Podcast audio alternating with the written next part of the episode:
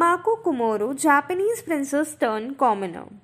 The Japanese imperial household is now down to seventeen members after Princess Mako relinquished her royal status post her marriage to a commoner.